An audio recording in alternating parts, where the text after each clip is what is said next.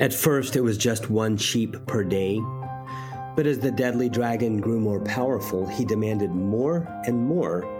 Soon it was the people of Silene themselves, so intense was his insatiable hunger, his desperate desire for more and more. Until until one day a courageous knight named George agrees to confront the dragon. After a long and bloody battle, George finally defeats the cruel beast, saves the princess, and rescues the town. With what weapon did George slay the dragon? A spear, a lance, a sword? Maybe, just maybe, the dragon was slain by love. Welcome to Slain by Love, your weekly sermon podcast from the pulpit of St. George's Episcopal Church in Austin, Texas.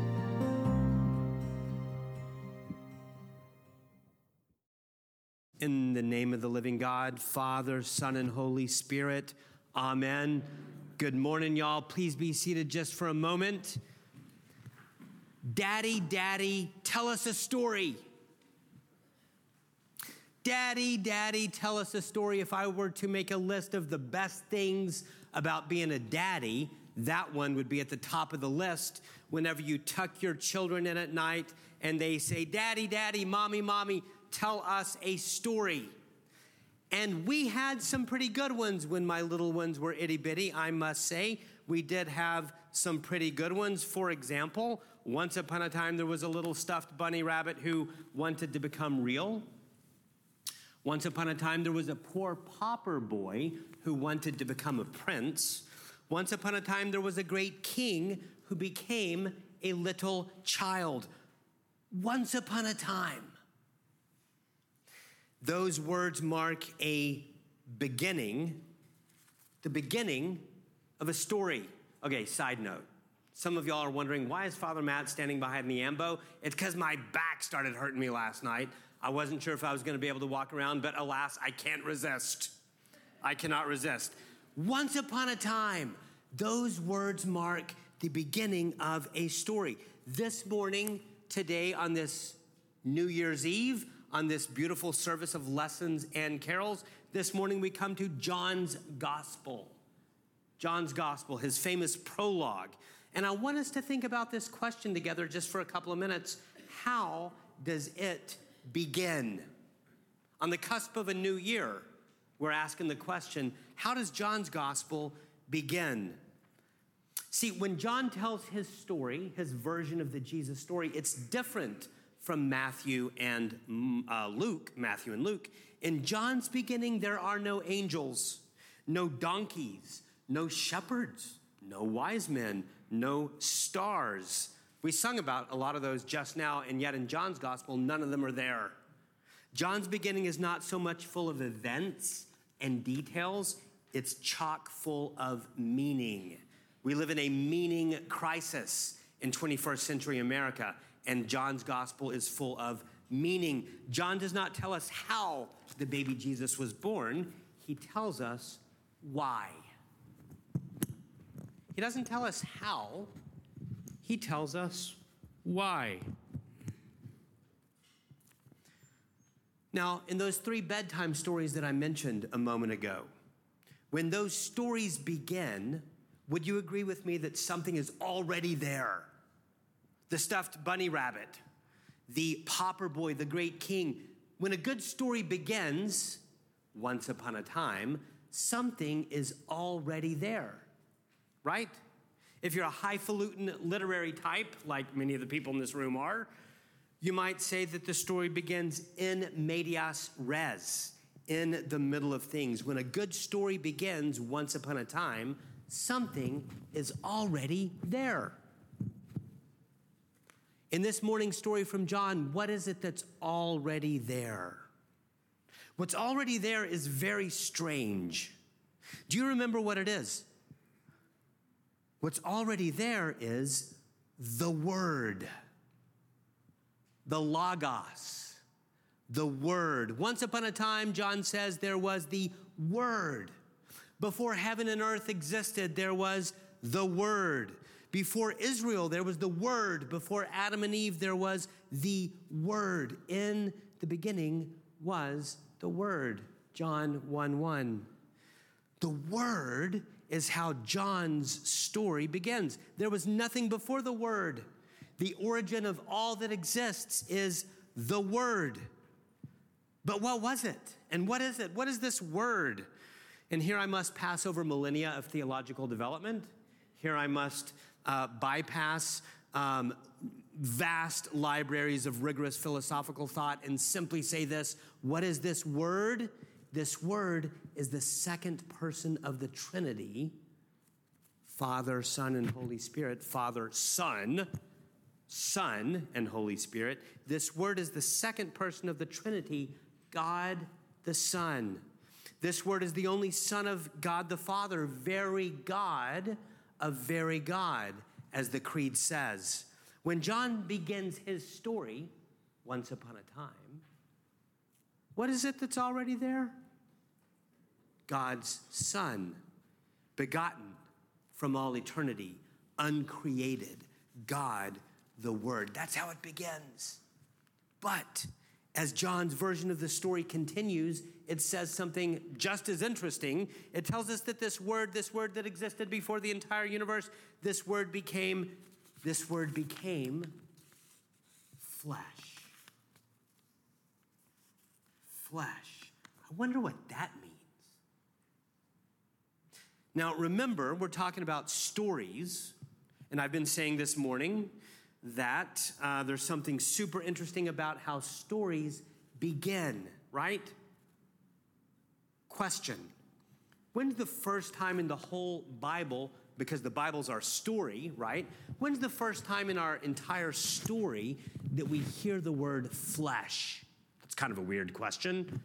What's the first time in our story of the Bible where we hear the word flesh? It's very interesting, in my opinion think to the very beginning of our story, Genesis chapter 2, quoting from the King James Version, quote, and the Lord God brought a woman to the man. And Adam said, Now this is bone of my bone, flesh of my flesh. She shall be called woman because she was taken out of man. Bone of my bone, flesh of my flesh. Who is this original flesh? all the way back at the beginning of our story in Genesis chapter 2. It's Eve, it's the woman, it's Adam's friend, his partner, his lover, his wife. The flesh is the very first woman, the very first mother. In chapter 1, John does not mention Mary's name, but he does point to her. He does allude to her. The allusion is the word flesh. Flesh. The word became flesh. Where did Jesus get his flesh, his body, and his blood? Not from God, but from his mother, Mary. The word became flesh. Mary, her womb has become the house of God. God's previous house had been the temple, right? And before that, it was the tabernacle. Speaking of the word tabernacle, I now come to my third word, not just word, not just flesh, but a third word, because you see, John's story continues. Not only did this word become flesh, but this word dwelled. That's my third word. It's a verb. The word dwelled. The word dwelled among us, verse 14 of John chapter 1. But the verb that John uses is fascinating because what it really says in verse 14 is that the word tabernacled among us. So weird. Speaking of God's house, it says that the word tabernacled among us. What a strange verb John chooses here. In John's story, Jesus becomes the new temple. Jesus becomes the new tabernacle. He becomes the house, Jesus does, the house in which God dwells. Why tabernacle? Such a weird verb. Why does John use that verb in describing what Jesus came to do? Well, let's, let's do the same thing here with this verb tabernacled, dwelled. Let's do the same thing here that we did a moment ago with the word flesh. Let's do the same thing. Go back to the beginning of our story and ask when do we first hear about a tabernacle? Hmm. The answer is the book of Exodus, the very beginning, right? Very close to the beginning of our story, the Bible. Remember what happens in Exodus? You might remember these lines Let my people go. Remember? Let my people go, says the Lord. But here's the point why? Why did God send Moses to the Pharaoh to say, Let my people go? If you read the book of Exodus carefully, it's very clear God wanted to be with his people. God wanted to be with his people. We hear it over and over and over again in the story in lots of different ways. Let my people go that, that they may feast with me. Exodus 5:1. Let my people go that they may worship me. Exodus 7:16. Let my people go that they may obey my voice and keep my covenant, that they may be my treasured possession out of all the people. Exodus 19:5. Why does God command the Pharaoh to let his people go? To let God's people go? Each time is different, that they may feast with me, that they may worship me, that they may be my treasured possession. Each time is different, yes, but each time it's the same. Let my people go that they may dwell with me. That they may dwell with me and I with them. The Word became flesh and dwelled among us, John says. The Word became flesh and tabernacled among us. After slavery in Egypt, the Lord did dwell with, with the Lord's people in this new house called the tabernacle. The story invites us to feel the intimacy, the trust, the love, the love between God and God's people. What does it mean to dwell? It means that. That God is with God's people, that He is with us, Emmanuel, God with us. See, the tabernacle was God's old covenant house where God dwelled with God's people. But in the new covenant in Christ, Jesus is a new and better house, which is why John describes Jesus not just as the tabernacle, but also as the temple. I hope you understand that the tabernacle and the temple are kind of the same thing. We live in a world in which a lot of people don't really know the Bible anymore. The tabernacle and the temple are kind of the same thing. The temple is, is God's house 1.0. The, ta- the that, that, sorry, the temple, the tabernacle is God's house 1.0. The temple is God's house 2.0. But they're both God's house. And John describes Jesus, yes, as the temple, but also, yes, as the tabernacle, but also as the temple. In John chapter 2, right after our passage this morning, we read about the temple. Here's Jesus right before the Passover, and he whoosh, drives out all the animals. He's angry. He drives them out, the animal merchants, the money changers. The religious types confront him. What sign can you give for doing this? They say. Remember Jesus' response? Destroy this temple. Destroy this temple, and in three days I will raise it up. John 2 19. See, the tabernacle and the temple are basically the same thing God's house in which God dwells intimately with his people. What was the purpose of the original tabernacle slash temple? A house for God to dwell with us a house of God's presence, his intimate, loving presence. In John's story, this house is Jesus.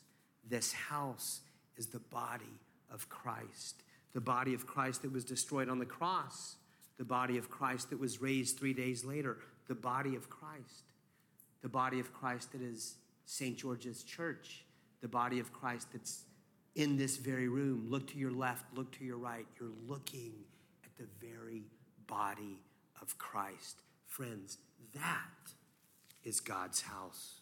That is where God dwells with us. That is where we feast with God and worship Him. That's where we become God's treasured possession. Why was the baby Jesus born? Remember, John doesn't tell us how, he tells us why. Why was the baby Jesus born? Feasting, worship, being God's treasured possession. In other words, God dwelling with us, intimacy, his presence. God with us, the great king who became a little child. Once upon a time, the word became flesh and tabernacled among us. Merry Christmas. In the name of the living God, Father, Son, and Holy Spirit. Amen. Thanks for joining us at the pulpit of St. George's, Austin, where the love of God in Christ slays our enemies, our fears, our guilt, our worries. How are they slain? Only by love. Special thanks to the good folks of St. George's and especially to that masterful media guru, Liam Dolan Henderson. See you next week. Peace and be well.